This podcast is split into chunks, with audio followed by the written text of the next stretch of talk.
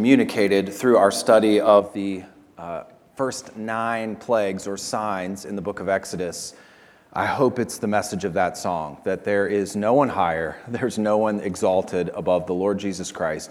And as we'll get into today, that he is strong enough to bring about those plagues, but ultimately is sovereign enough to deliver his people and to redeem his people and to rescue them from 400 and some years of slavery. Um, that's the culmination, the climax of his power. It's redemption, it's freedom and deliverance, and the creation of a new people for his honor and his glory.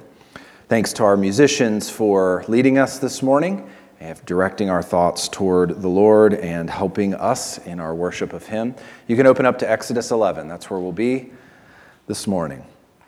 There are certain ideas that get bound up in a national consciousness, in, in, a, in a nation or in a culture, and oftentimes those ideas that define a culture you can trace back to the nation or the culture's beginning, uh, how they started.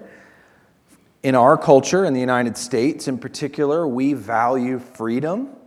And I think you can trace that back to even before our founding as a country with the Declaration of Independence and all of that. I mean, you can go all the way back to the pilgrims coming over here in the 1620s, pursuing their, the right to worship as they wanted to. And then you can sort of trace that idea of freedom up through our independence and to the Civil War when we fought to realize that idea of freedom that had been there but wasn't being acted upon. And so we freed an entire group of people, and then up through the civil rights movement to further clarify and understand and realize that freedom. We've always been a nation that values freedom and is pursuing the idea of what freedom looks like and what it means. And so we tell our children those stories. We talk about as a, as a culture the pilgrims and the war for independence and the Civil War and the Civil Rights Movement. And we, we talk about those things in order to show that we value freedom and we want to pass that on to our children. It becomes our sense of identity as a people. And in much the same way, although differently, you never want to equate Israel and the United States. That's not a good method of Bible study and application. But in, in a similar way, Israel valued and found their sense of identity in their liberation from slavery in Egypt. I mean, this moment when they are freed from 430 years of slavery in Egypt becomes their sense of identity. They look back to this and it determines who they are in an ongoing sense. But very differently from the American idea of freedom and the, the liberation that we have experienced as a people, Israel's freedom came about not by their own doing. Their freedom came about by the Lord choosing them and orchestrating this entire series of events that culminate in the Passover and that ultimately freed them from slavery. And, and the, God is the center of their experience of freedom and liberation. And, and He is the one doing all of this for His name and for His glory and for His honor. And He brings redemption to them through the judgment that He uh, enacts on Egypt and through, as we'll see today, a sacrifice that brings them uh, to freedom and to their identity as a people. And the, stories, the story that we're going to look at today is the climax of, of what we've been looking at, of all of these signs and these plagues that we've been talking about the, fro- the, the frogs and the flies and the hail and the darkness, and all of this has been pointing to and leading to this tenth sign, and then the deliverance that God will bring about through a sacrifice that comes to Israel through this tenth sign. And as you think about what we're going to read about today, I hope this will get lodged in your brain and in your thinking for this coming week. But I would say ultimately, you cannot make sense of the work of the Lord Jesus Christ as the Passover lamb without the background of this story. I mean, you can't understand what 1 Corinthians 5 7 means when it calls Jesus our Passover lamb without going back to the book of Exodus and uncovering how God brought about the deliverance of Israel through judgment by a sacrifice in order to liberate them and bring them to be his people with freedom to worship Him as He desires them to worship Him. And so understand that as we study this today, I'll be talking about a literal lamb or a goat here. I'll be talking about what Israel experiences, but in the background, all the time, is the work of the Lord Jesus Christ. I mean, this story is a type, it's a shadow. It points forward, and it really is about what He has done and His work in redeeming us from sin. And so today, as we read this and as we study this story, we're going to see four elements of redemption. And it's the redemption of Israel here, but all of these are very true of you and I in our redemption that comes through the Lord Jesus Christ. So, four elements of redemption that show the supremacy of God. They put his character on display, they help us to understand who he is, and they show him as the exalted, sovereign, supreme Lord over all. So, four elements of redemption that show the supremacy of God. Exodus 11 is where we're going to be, and the first one of these is all of chapter 11 it's the reality of judgment. You and I cannot, cannot grasp, you can't begin to understand the beauty and the glory of redemption and of freedom without first understanding the very real threat of judgment and death. And that's what we're going to find in these verses. So in chapter 10, we saw the ninth plague, which was the plague of darkness. And this was a significant experience for the Egyptians uh, because they saw Pharaoh as upholding. His job was to uphold the natural order so that they could live and they could flourish and uh, so that they could eat and grow crops. And this plague of darkness sends the entire natural order into absolute chaos. Everything has been turned on its head. And this to them would have indicated that the end of the world was coming. Everything is falling apart. It's night when it should be day, and the end of the world is coming here.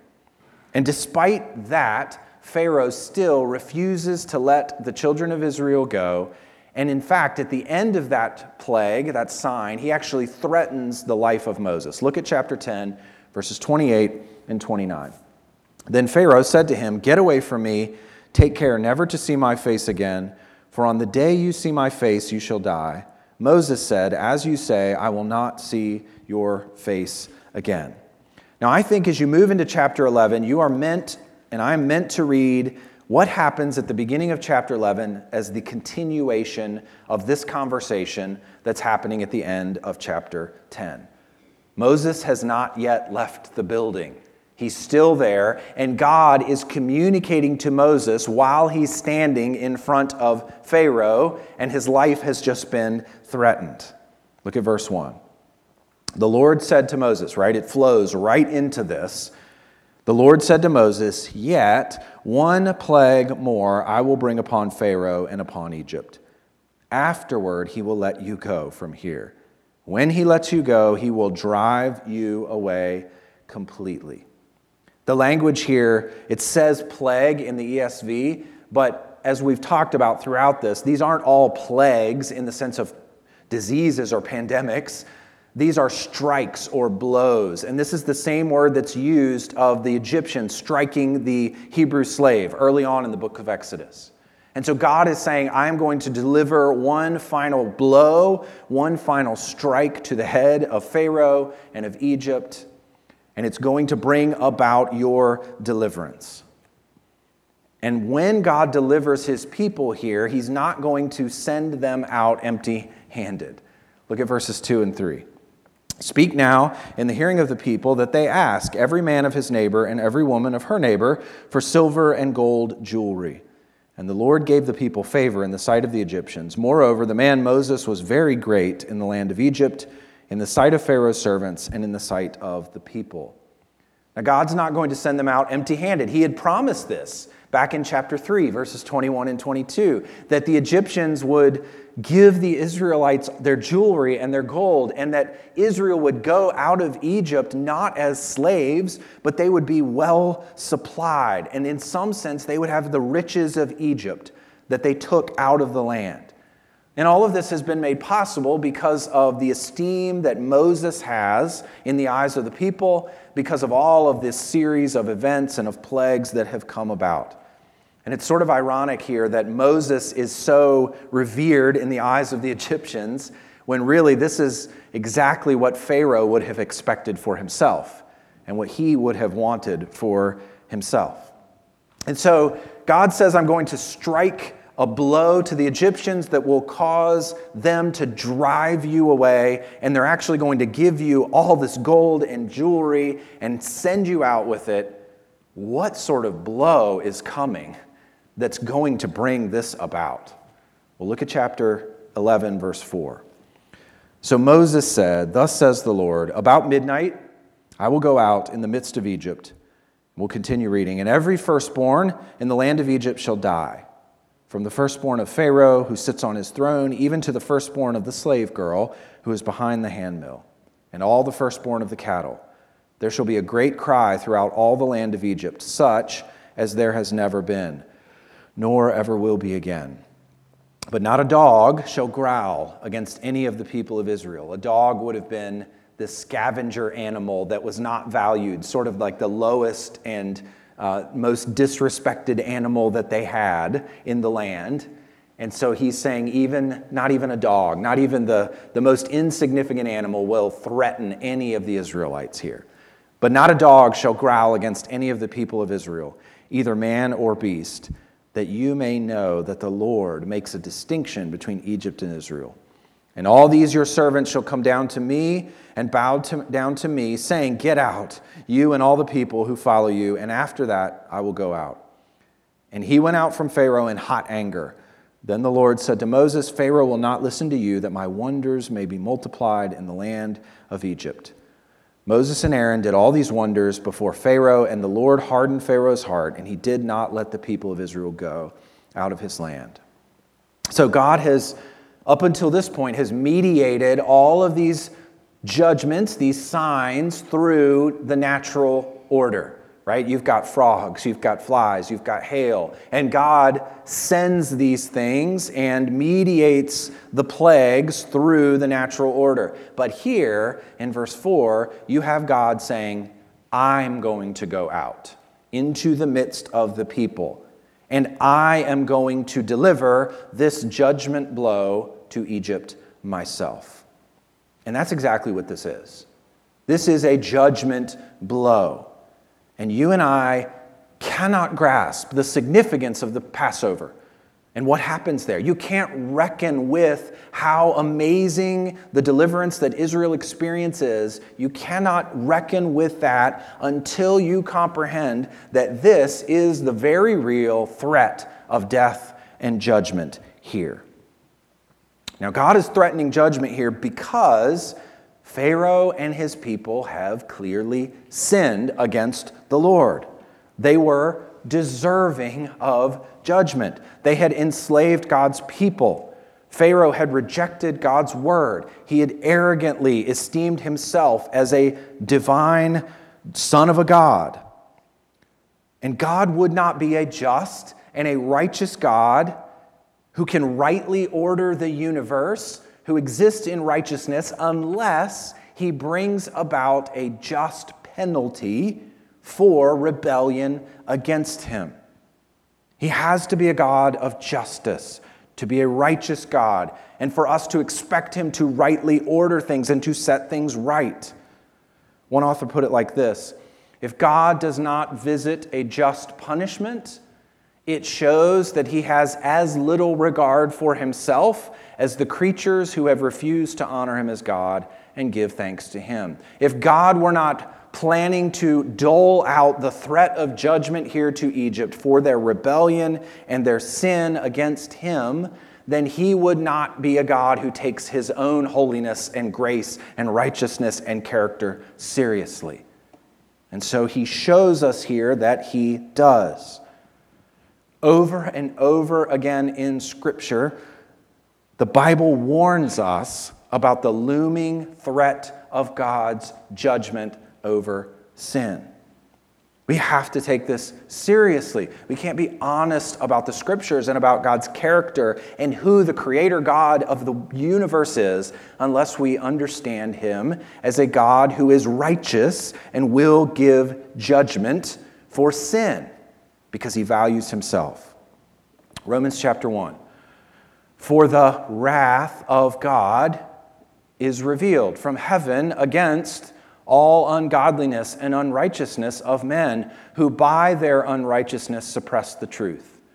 For what can be known about God is plain to them because God has shown it to them. They know, we all know, whether we verbally acknowledge it or not, that there is a creator God who is the sovereign king of the universe. It's, you look around and you can see these things. And yet, in our rebellion, because our hearts are darkened by sin, we suppress that knowledge and we push it down. And we don't want to be accountable to him.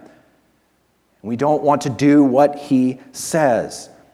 And so, God, in order to be a righteous and a just God, has to have the threat of his wrath on that over sin. Romans chapter 3. What then? Are we Jews any better off? No, not at all. For we have already charged that all, both Jews and Greeks, are under sin. They are born, we are born into this condition. As it is written, none is righteous, no, not one. No one understands, no one seeks for God. We are born into this condition in rebellion against God, and there is no one who is born righteous. No one who is born worshiping and loving God as they properly should. And this is true of all, regardless of socioeconomic position, of ethnicity, of geographical location. It is true of all. And what does this rebellion against God rightly earn? Romans 6:23 For the wages of sin is death. Not just physical death, but eternal separation from the righteous and holy and just God who we are in rebellion against. And so, this is the message of the Bible that there is the looming threat of judgment. And this threat of judgment has to be in the background before you can understand redemption. Now, back in Exodus 11, it may seem like here that God is threatening only Egypt and that he's going to just sort of let Israel off the hook. And that maybe you start to think, well, Israel has no sin. I mean, if you look in verse 7, it says that God is going to make a distinction between Egypt and Israel. And he clearly says that. But the reality is here, even as you see later in the Old Testament, and certainly even in this passage in the New Testament regarding Jews and Greeks, all are under sin. And so the threat of judgment here would have fallen on Israel too. It was not limited only to Egypt. But the reason that God can so confidently say here that there will be a distinction made between Israel and Egypt because he plans on that distinction coming at a cost. Something has to happen for there to be a difference between an Egyptian family and a Jewish family living in Goshen. All are under the threat of judgment on this night, and something has to happen to make that distinction. And what has to take place? Well, that's our second element of redemption. There is the necessity of a sacrifice here. There's the reality of judgment. It is there. It is true. It is being threatened, the judgment of death. But there's also the necessity of a sacrifice that brings about this distinction. So, thus far in this story, we have sort of the broad outlines of what is going to happen, right? We know that God is going to deliver a final blow against Egypt that will cause Pharaoh to drive the Jews out of Egypt and they will be liberated to freedom. That's going to happen after centuries of slavery. We also know that God's name is going to be lifted up and it's going to be exalted. In verse 9 of chapter 11, God says that he's doing this and Pharaoh won't listen to them so that his wonders can be multiplied in the land of Egypt. God's going to deliver them with a final blow, and his name is going to be exalted. So the question comes then what action will God perform to protect Israel from judgment, to glorify his name, and at the same time to deliver Israel from centuries of slavery in Egypt. What is going to bring all of those together? Well, whatever it is, it's going to be so dramatic in the life of this nation that they are going to have to completely change their calendars around and reorient the rest of their existence based on this action that's going to take place. And the reason I say that is because of chapter 12, verses 1 and 2. Look there. The Lord said to Moses and Aaron in the land of Egypt, This month shall be for you the beginning of months. It shall be the first month of the year for you. Don't just skip over that in your reading. This is monumental. I mean, what God is saying is now the life of this nation is going to be restructured around this event. The entire yearly calendar is going to be flipped on its head and it's going to start here. Life begins for the nation of Israel here with whatever action God is going to be performing and doing. From here on out, their lives would be built on this moment when they were freed from slavery to an evil master and they were redeemed and liberated and brought and transferred into the service of a new and a good master. That's the starting point for their lives. And they have to even reorder the way they think about time around that reality. So, how's it going to happen? What's going to bring all of this together? Well, it starts with the selection of a lamb. Look at verses 3 through 6. Tell all the congregation of Israel that on the tenth day of this month, every man shall take a lamb according to their father's houses, a lamb for a household. And if the household is too small for a lamb, then he and his nearest neighbor shall take according to the number of persons, according to what each can eat, you shall make your count for the lamb. Your lamb shall be without blemish, a male, a year old. You may take it from the sheep or from the goats, and you shall keep it until the fourteenth day of this month, when the whole assembly of the congregation of Israel shall kill their lambs at twilight. The lamb has to be carefully selected on the 10th day of the month. They're to keep it, make sure they have plenty of time to get the right one. And then everyone in the nation of Israel on the 14th day of the month at twilight is supposed to kill that lamb. Then, after they have killed that lamb, there is going to be a carefully prescribed ritual that is going to take place in each household in Israel. And this ritual is going to come in three parts. Listen to the three parts. First, the one you're most familiar with, the blood of that lamb that was killed at twilight is going to be applied to the outside of the house, to the lintel. Sorry, you can't read this without going forward to Christ. So I thought I got it all out in the first service, but I clearly didn't. so the blood of that lamb is going to be applied to the lintel of the doorpost and to the, to the sides.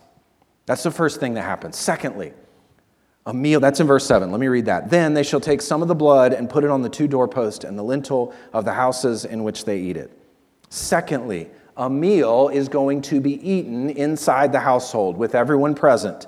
And that meal is going to involve three major elements. The lamb will be roasted, not boiled, be roasted. They will eat unleavened bread, and they will be, eat bitter herbs. The bitter herbs indicating and reminding them of their slavery in Egypt. All of the lamb has to be eaten, or the remains have to be burnt up before the morning. Look at verses 8 through 10. They shall eat the flesh that night, roasted on the fire with unleavened bread and bitter herbs. They shall eat it. Do not eat any of it raw or boiled in water, but roasted, its head with its legs and its inner parts, and you shall let none of it remain until the morning. Anything that remains until the morning you shall burn. And so there's this meal that everyone in the house has to partake of that is from of the lamb that was killed at twilight and whose blood was applied to the doorposts. The third part of this is the manner in which they are prepared and dressed. Look at verse 11.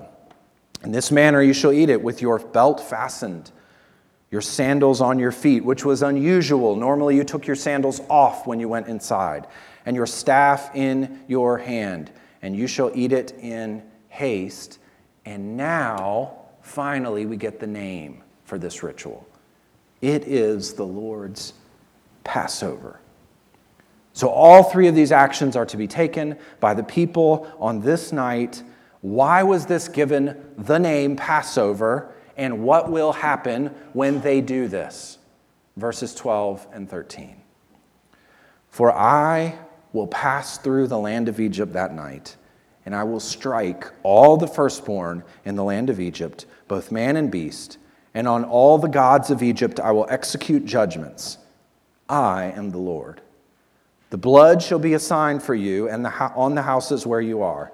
And when I see the blood, I will pass over you, and no plague will befall you to destroy you when I strike the land of Egypt. Notice at the end of verse 12 in God's explanation here that he gives them his name once again. That has been so significant, hasn't it, in the book of Exodus? It's what he tells Moses. It's that name that he's going to glorify and put on display. And what he's saying is that this action, what's going on in this Passover, is going to put this name on display for all to see. He is a God of judgment the threat of death over sin, but at the same exact time, he is a God of distinctions and a God who brings mercy and deliverance and forgiveness. This will be put on display, his character in both Goshen and in Egypt on this night. And everyone will see who this God is. He is not like other gods. Look at verse 12 again. He says that through this action, he is going to execute judgments on the gods of Egypt. How in the world does killing a lamb and putting the blood on the doorposts and eating a meal execute judgment on the gods of Egypt? What's the connection there?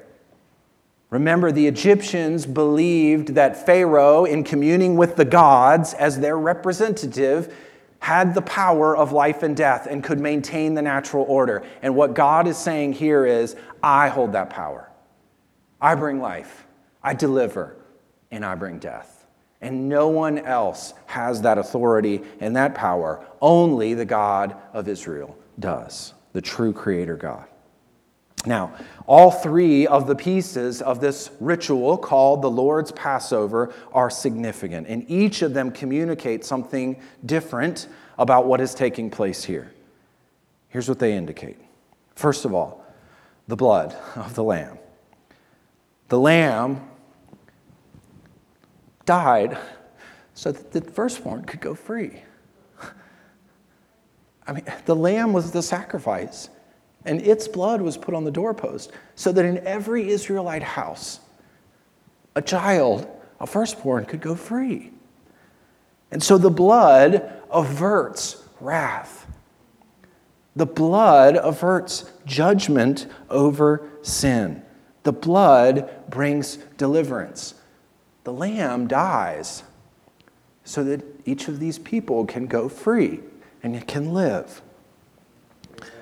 The meal was eaten communally together, and the meal was a meal of consecration. And so, if you read forward in the book of Exodus, you have this moment when Aaron and his sons are set apart as priests. They are consecrated to the Lord and given over into his service, and they become his representatives and his priests. And this ritual is very similar to that. And so, what this is communicating, this communal meal, is that together, the people of Israel are being set apart to Yahweh God. They are being made holy for Him. And by eating this meal together, they were being set apart as His people, and they were taking on a new identity. They're new people who have been delivered from death and who now are given over into the service of Yahweh God by a sacrifice. They're purified and made holy for him. And finally, the last piece of this is the manner in which they were to eat. They were to eat ready, ready to roll. And they did this because they might have to leave in haste. And what this shows is that they were trusting God that he would accomplish what he said he would do. They're prepared. They're not casual about it. They are ready to go because God, they believe, is going to follow through on what he said he would do. Now, it's hard to even summarize and talk about the magnificence and the monumental significance of this moment. I try to put words together to, to help you understand it and then feel it. But it's hard to even get there because it's so important. There are threads of the Passover throughout the Old Testament. And then, my goodness, when you get to the New Testament, we could spend weeks and months talking about the significance of this in the life of the church because of the Lord Jesus Christ. But I want to read you one section here from, from one of the authors that I, I looked through on this to try to give you some understanding of this and, and, and feeling of what this, how significant this is. No other Old Testament redemptive event matches the Passover in terms of theological significance. In the celebration of Passover, the Israelites are going out in newness of life, set free, spared from death, and purified.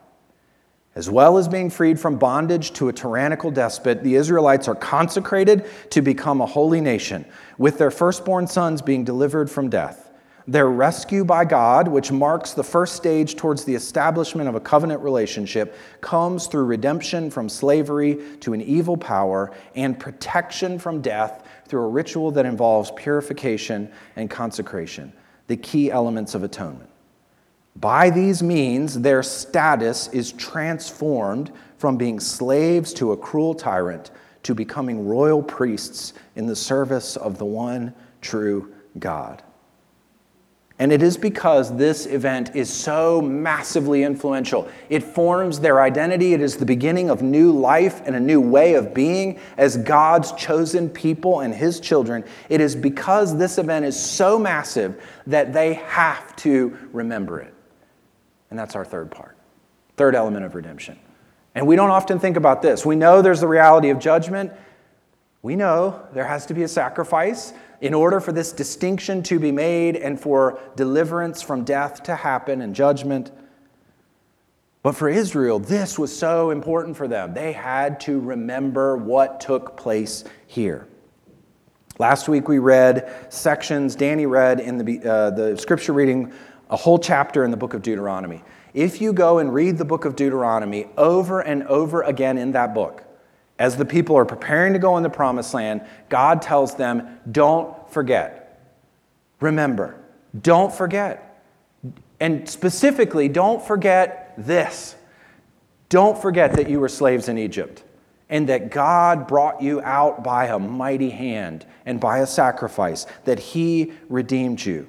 They are to call to mind what God did in delivering them. They are to think about it. They are to talk about it. They are to sing about it. They are to participate in ceremonies and feasts that commemorate it. Their life is to be defined in light of what took place in this moment. All that they are goes back to this. And for you and I, you may not think about this often, but remembering what took place on the cross is vital to your ongoing identity as one who has been redeemed. It's so important.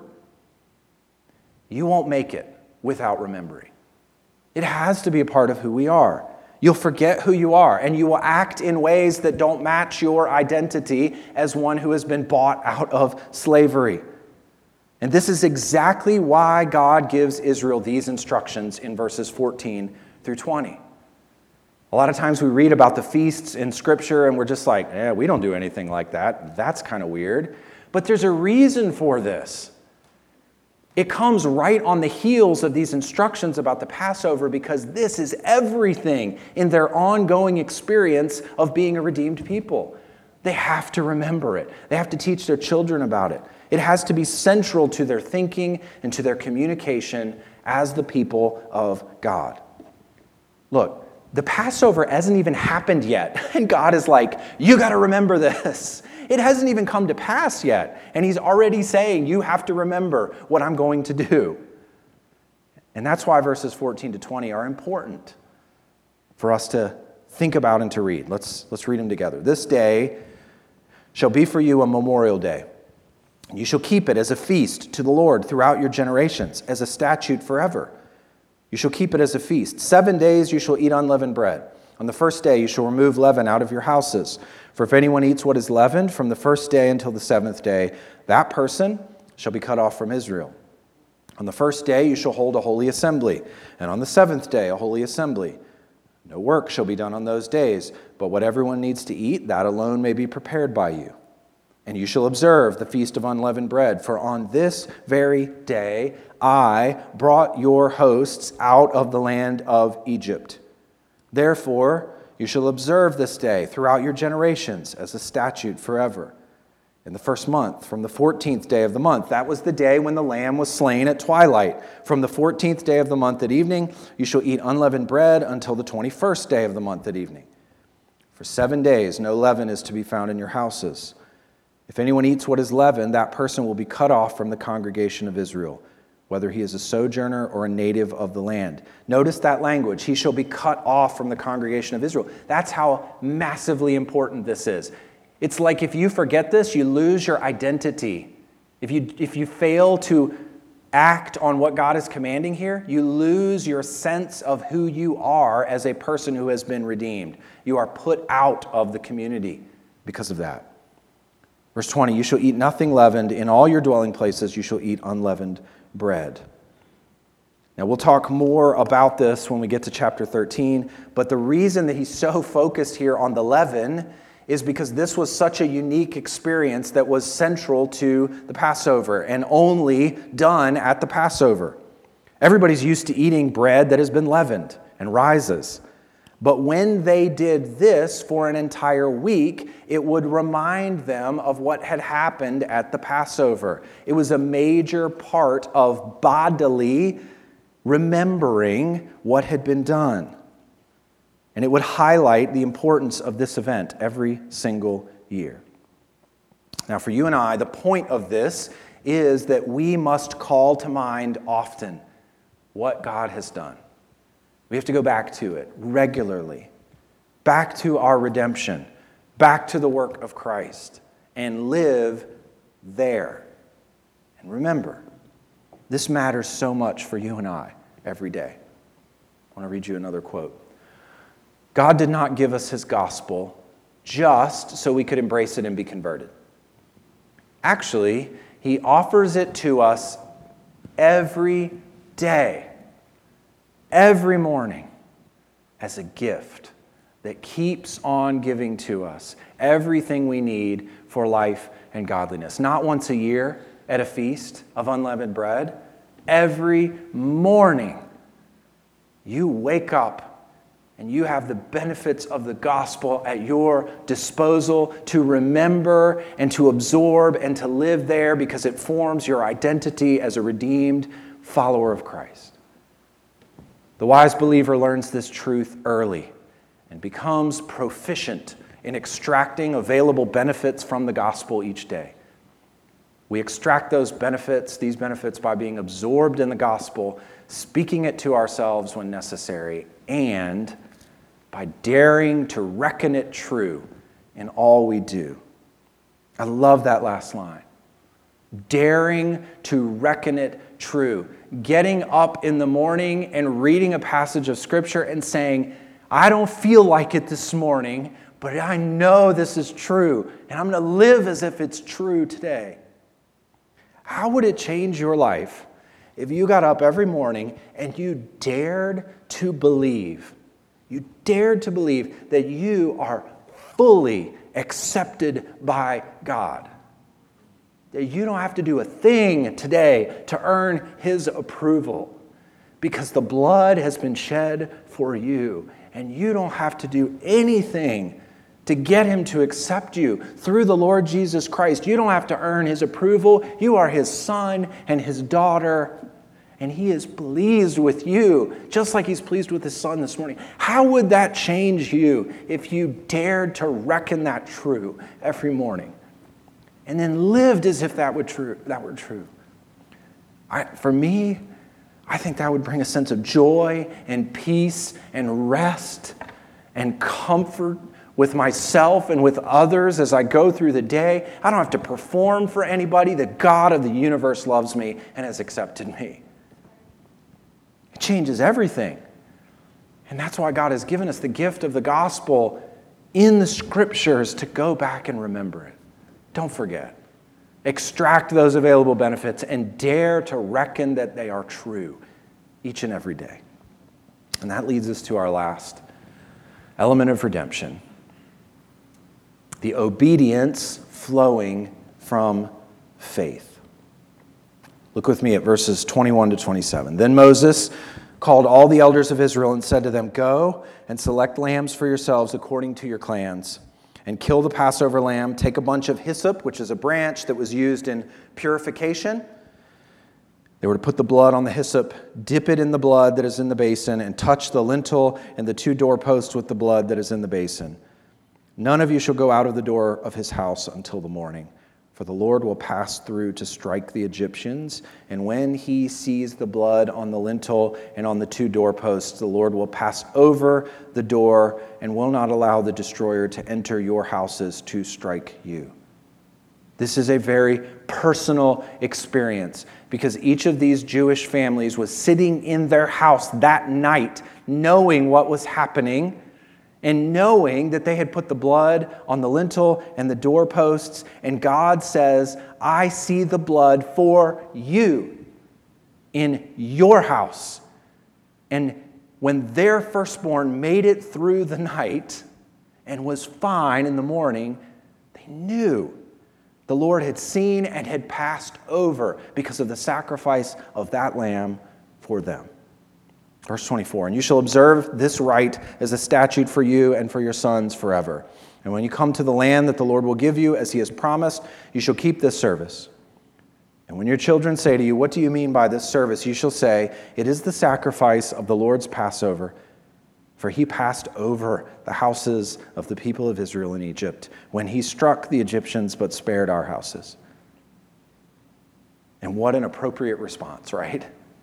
You hear of what God is going to do, of his liberation, of the possibility of you being spared judgment, and the reality of that. And the only appropriate response is at the end of verse 27 and the people bowed their heads and worshiped. Worship happens when you recognize God for who He is and for what He has done and rejoice and adore Him for that. But it doesn't end there. Verse 28. Then the people of Israel went and did so. As the Lord had commanded Moses and Aaron, so they did. They got all the details of this. Each house got a lamb. They killed the lamb at twilight. They got rid of leaven out of their houses. They gathered bitter herbs. They spread the blood. They roasted the lamb. They ate the meal together. They did all of this. Why? Because they believed the word of God. So they acted on it. God said it, and they trusted in His word. The only reason they acted and they obeyed here was because they had faith. They had faith that He would do in both judgment and deliverance what He said He would do. They trusted that the Lamb would protect them, the blood of the Lamb would deliver them from judgment. And they put their faith and their hope in God's words, and so they obeyed. And they spent that night resting in the character of God and in the faithfulness of his words, and knowing that the Lamb had made atonement for them and delivered them from judgment. Now, with all of this, it's hard not to end by going to Hebrews chapter 10 and reading this after this huge explanation in Hebrews of the sacrificial system and the work of Christ, now the author of Hebrews turns to application and he says, Therefore, brothers, since we have confidence to enter the holy places by the blood of Jesus, by the new and living way that he opened for us through the curtain, that is, through his flesh. And since we have a great high priest over the house of God, here's what we do let us draw near near to God with a true heart, in full assurance of faith, with our hearts sprinkled clean from an evil conscience and our bodies washed with pure water, let us hold fast the confession of our hope without wavering, for he who promised is faithful. It's the same thing for you and I. We hear the words of God regarding the redemption that is ours in the Lord Jesus Christ by his shed blood. We believe it, and the encouragement to you and I on the basis of that is let us hold fast to that confession of hope without wavering. It is still true. What was true in this time, the words that God spoke that they could bank on and be confident in and act upon, are still true today regarding the greater sacrifice, the final Passover lamb, the Lord Jesus Christ. So hold fast the confession of your faith without wavering, for he who promised is faithful. He always comes true, comes through on his word. Let's pray. Father, we're so thankful for the scriptures. We're thankful for this passage.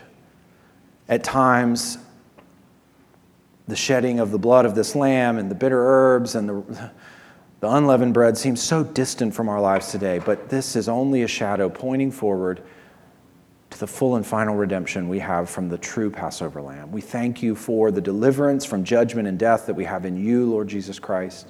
May we walk out and live in confidence and obedience, and always remember what has been done for us. It's in Christ's name we pray. Amen.